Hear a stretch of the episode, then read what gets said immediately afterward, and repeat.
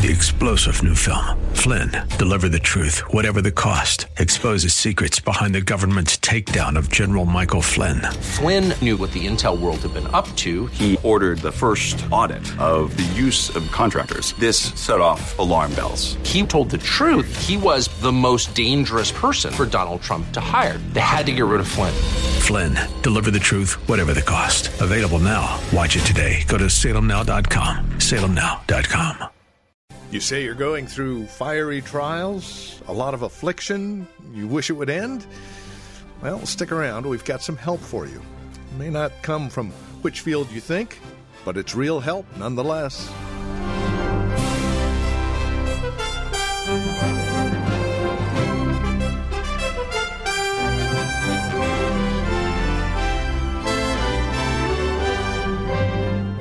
Often approach affliction, trials, sufferings in the same way we approach commercials. Calgon, take me away. We want to get rid of it as quickly as possible. Meanwhile, God is off in the corner going, stay with it a while. It's beneficial. Beneficial? Yes, beneficial. And that is what we're looking at today a message called Glorying in Afflictions. And this is the Apostle Paul's words, Romans chapter 5, verses 1 through 11. Let's catch up with Pastor Gary Wagner from Reformed Heritage Church in San Jose for today's broadcast of Abounding Grace. We saw last week that since the Lord Jesus has made peace, he satisfied God's wrath that justly lies upon you and me for our sins, that God is at peace with us, and through faith in Jesus, we can be at peace with him. We have great hope in this. We have access into God's throne room, and it is a throne of grace for us. It is not a throne of terror. It's not a throne of God is going to zap me with a lightning bolt. It is a throne of grace with Jesus there, our advocate, our peace, our anchor, and our forerunner. We also have a rejoicing in the hope of the glory of God that we are going to be raised from the dead. We are going to see the glory of the Son of God, and we are going to be changed into that glory. We are going to be delivered from self obsession, and God's glory is going to be all of our life and all of our peace. And when it says he will be our all in all in 1 Corinthians 15 28, that is a declaration of our happiness in him because we are made for him. And we are restless and miserable until we rest in him. There is great glory awaiting. But what about now? You may be thinking, boy, it's great to have glory coming, but in my life now, there is a lot of pressure, which, by the way, is what the word tribulation in Romans 5 3 means a weighing down. There are a lot of pressures. Every single one of us has to deal with sin. In fact, you cannot be a disciple of Christ and not go to war against the sin in your life every day and pursue righteousness. And it's not only within, it is without. Because there is a war in this world. And if we have any zeal for our Father's honor, we are going to want, according to our station and gifts and graces, to speak His truth in all areas of life. We will be burdened by the condition of the church, or we should be. How can we not be when we see, on the one hand, worldliness, and on the other hand, wolves within? When we hear our Savior's prayer from that night before he was crucified, when he prayed, Father, sanctify your church in the truth, unify your church that she may be one as we are one. Glorify the church together with me. Don't take her out of this world. Deliver her from it. You see, this was his beating heart as he went to the cross. And when we see wolves in his vineyards and worldliness and our own weakness and frailty, that same zeal will consume us and we will be burdened with it. Sometimes Satan persecutes. He hates Christ. He hates the Father. He hates us as Christians. And of course, even when these fires of persecution lessen for whatever reason, because Satan can only harass and trouble God's elect as far as God permits him to. But whenever these fires go down, don't we still live in the midst of the builders of the city of man? You are being robbed by the wicked, beloved. You, your currency, your taxation, you are being legally pillaged, plundered by those who are in authority over you, as I am. This is what David wept over in Psalm 119. The bands of the wicked have robbed me. Their tyrannies, their perversities. We are like Lot, are we not? Our souls are vexed every day, living and dwelling among the wicked. So, for these reasons, you are right in thinking, okay, it's great that we have glory later, but what about now? When we feel these oppressions and these burdens of living for the Lord Jesus Christ in this world, the various siftings that God brings into our lives as Christians that maybe don't have any immediate cause. He, he just tests the righteous, He sifts us to refine our faith. If you feel burdened, that's a good thing because you'll be able to appreciate the verses that you'll hear today. Now, here's a wonderful thing. Look in verse 3. And not only so, but we glory.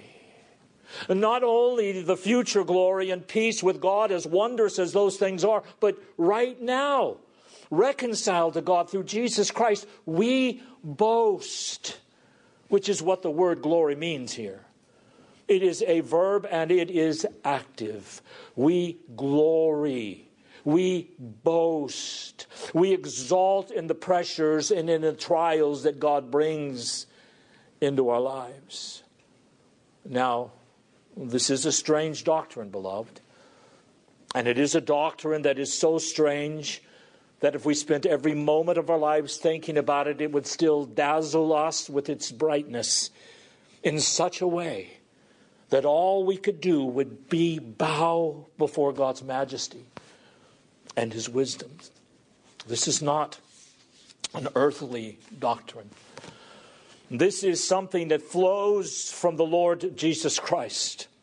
Notice the Holy Spirit here says in verse 3 we glory in our tribulation. And in Greek, it is emphatic. Now, listen, it, just, it doesn't mean that we just glory because we know somehow God is going to work in these things for our good, as we read in 8, Romans 8 28.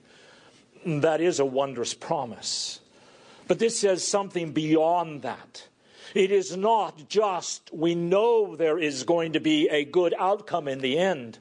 No, this is knowing that in the very tribulation, in the very pressures that God brings upon us because of our union with Christ and because of our life as Christians in this world, we rejoice in them.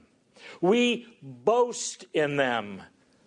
We even learn to say, Thank you for bringing them to us, Lord. Now, this glory is not the attitude that, and I want to make this very clear to you, that merely looks forward to the trials terminating or that there is going to be a happy result from them.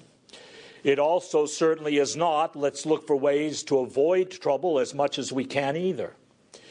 No, we glory in these tribulations. We boast in them. They are our praise. And when they come, we thank God for them.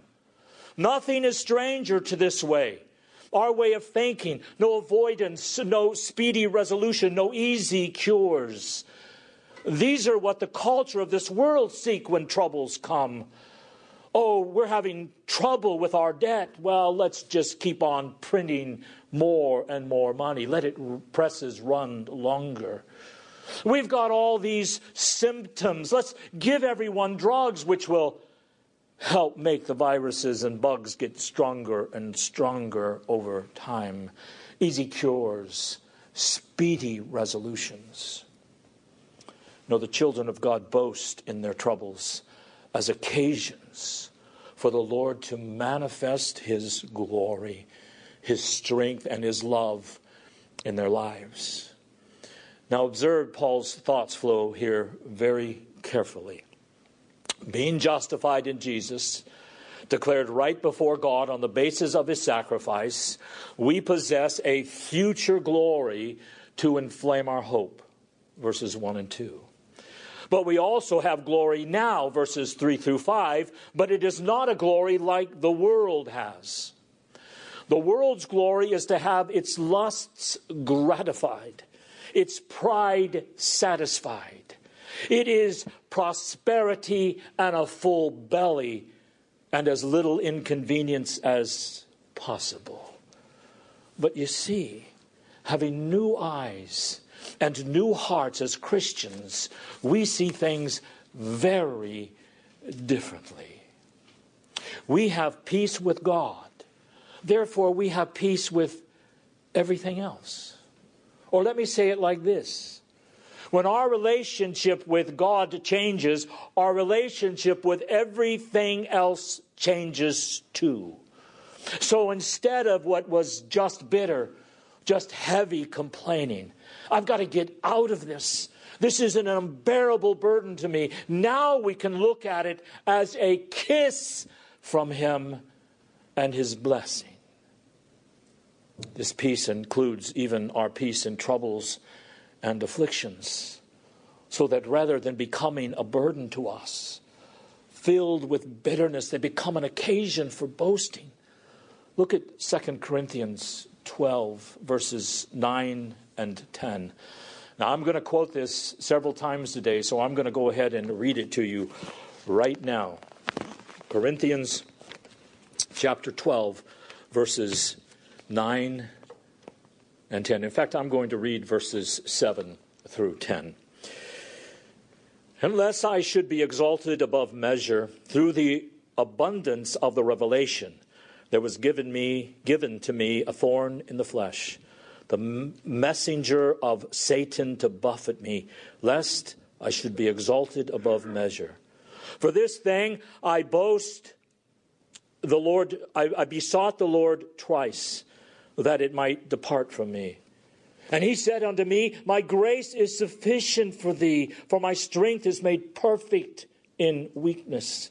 Most gladly, therefore, will I rather glory in my infirmities, that the power of Christ may rest upon me.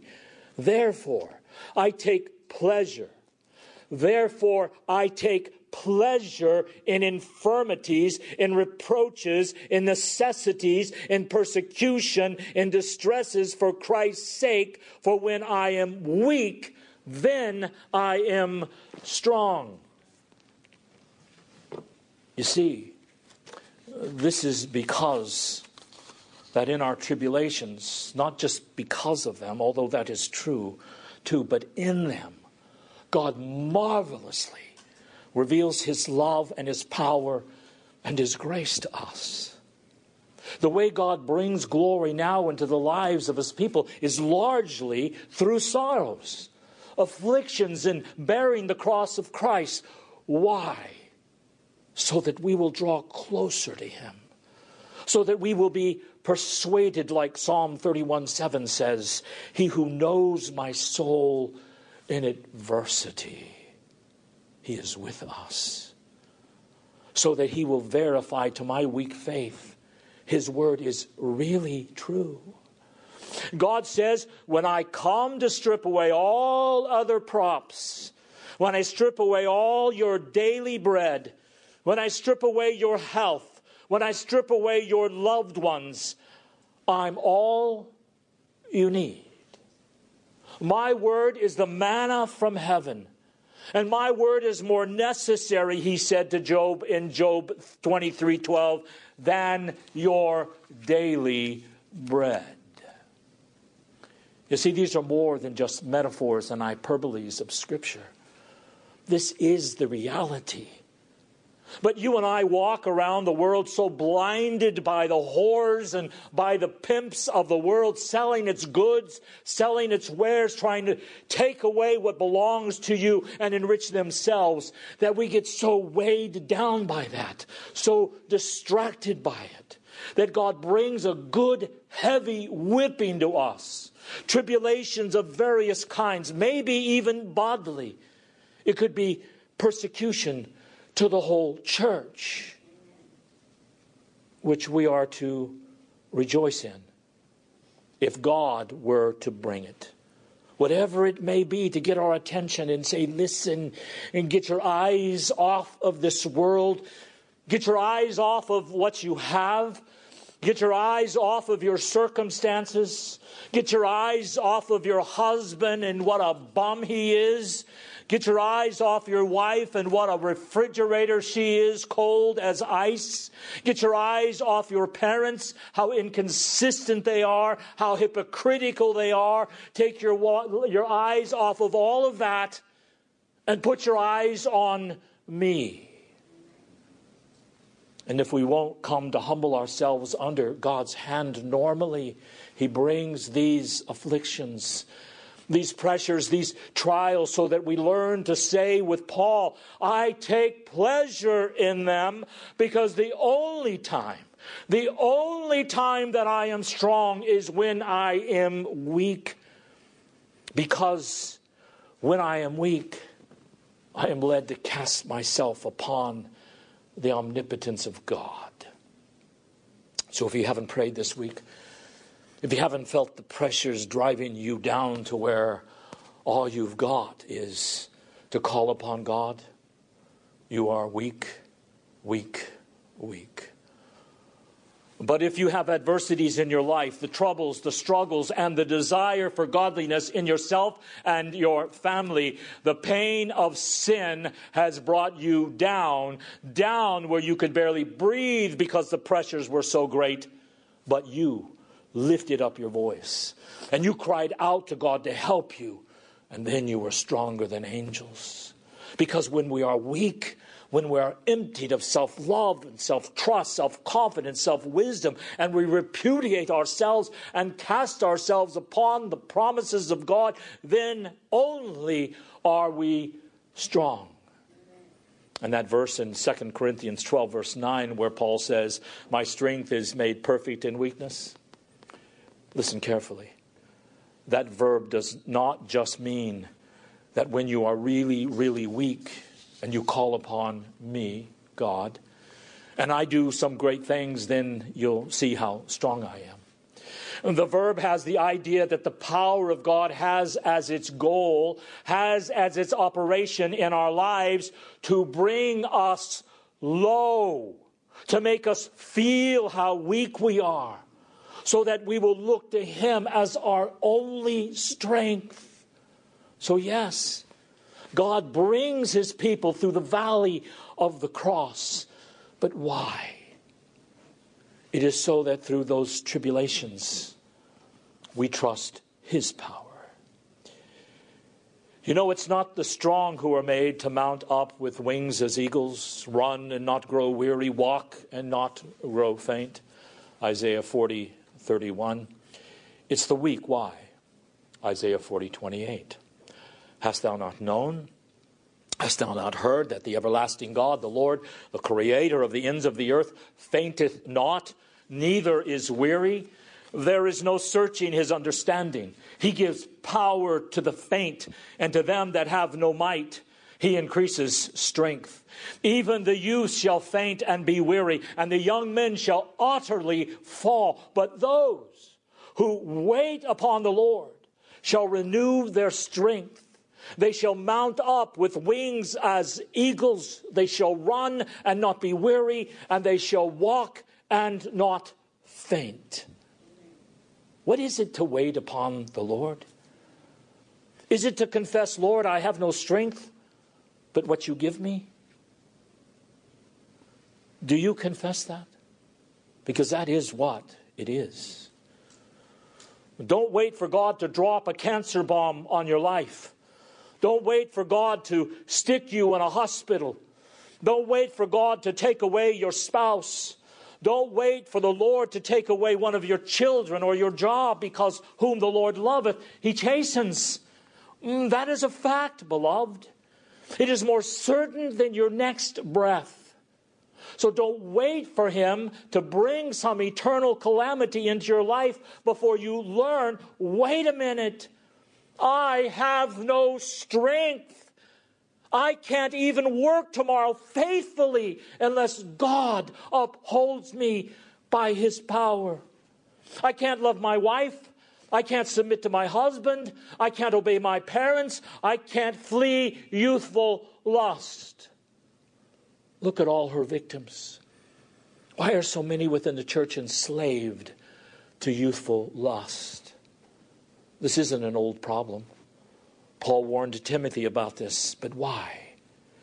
Because we are not humbled. Youthful lust does not come out except by prayer and fasting. And what does fasting say? God, I don't want any food. I want you, oh God. Even if it is five days or if it is 20 days until you come to me and by your power deliver me. If my deliverance is death, I will have you. I don't want my loss, I want you. That is what God does. This is why God brings pressure into our lives. But in our culture today, we want a tamed God. In the church, especially, you know, a little bit of Jesus, a little bit of rock and roll, a little bit of fun, have at it. Satan will go to those parties.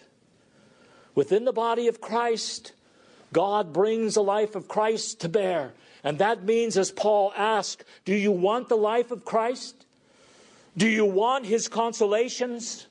Then, as 2 Corinthians 1 7 says, you are going to have to partake in his sufferings. Paul also said, I die daily. And if I didn't, the life of Christ would not be manifested in me. You see, He is our head. And what He went through and what He endured, it wasn't fun and games and a nice story, just some drama.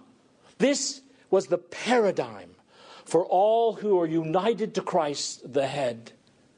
Remember this no crown without the cross no consolation without suffering, no strength without being brought to weakness. Our lives in this world are very different from the unbelievers, and we have forgotten this. The glory of unbelievers is to avoid as much trouble as possible and enjoy God's earthly blessings with having, without having to deal with God at all, or even having to recognize Him and now we know that this is a deadly game that the unbelievers are playing. But still, we are tempted to think that our chief happiness is nice homes, a nice job, nice wife, nice husband, nice car, peace and health, so on and so forth. But we have made an idol of this life. And that covetousness, which is idolatry, prevents us from having those heavenly affections that Make even every cross lighter. Now, please listen. We need these pressures. They reform us more and more into the image of our Savior. And His cross, since it is our chief boast, or at least should be, when He makes us taste of it, some of its heaviness, its burden, then we ought to rejoice in it and say, Thank you. With Paul, we should count it a privilege when we are made weak, and not just when we are going through things, but when God's power reduces us to where we must call upon Him and wait upon Him.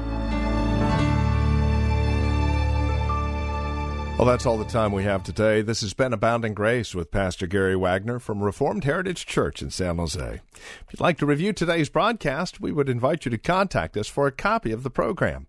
They're available for just $5. Mention today's date and we'll send a CD your way. Here's where to write to us PMB number 402 1484 Pollard Road. That's in Los Gatos, California. The zip code is 95032. Again, that's PMB number 402 1484 Pollard Road. Los Gatos, California 95032 is that address. Our phone number, if you'd rather call, 408 866 5607. That's 408 866 5607.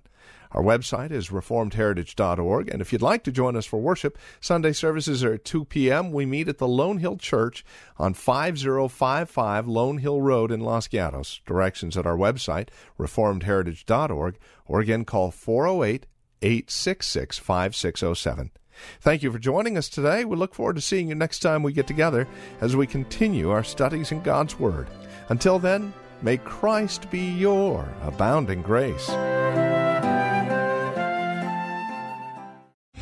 Three star general Michael J. Flynn, head of the Pentagon Intelligence Agency, knew all the government's dirty secrets. He was one of the most respected generals in the military. Flynn knew what the intel world had been up to, he understood its funding. He ordered the first audit of the use of contractors. This set off alarm bells.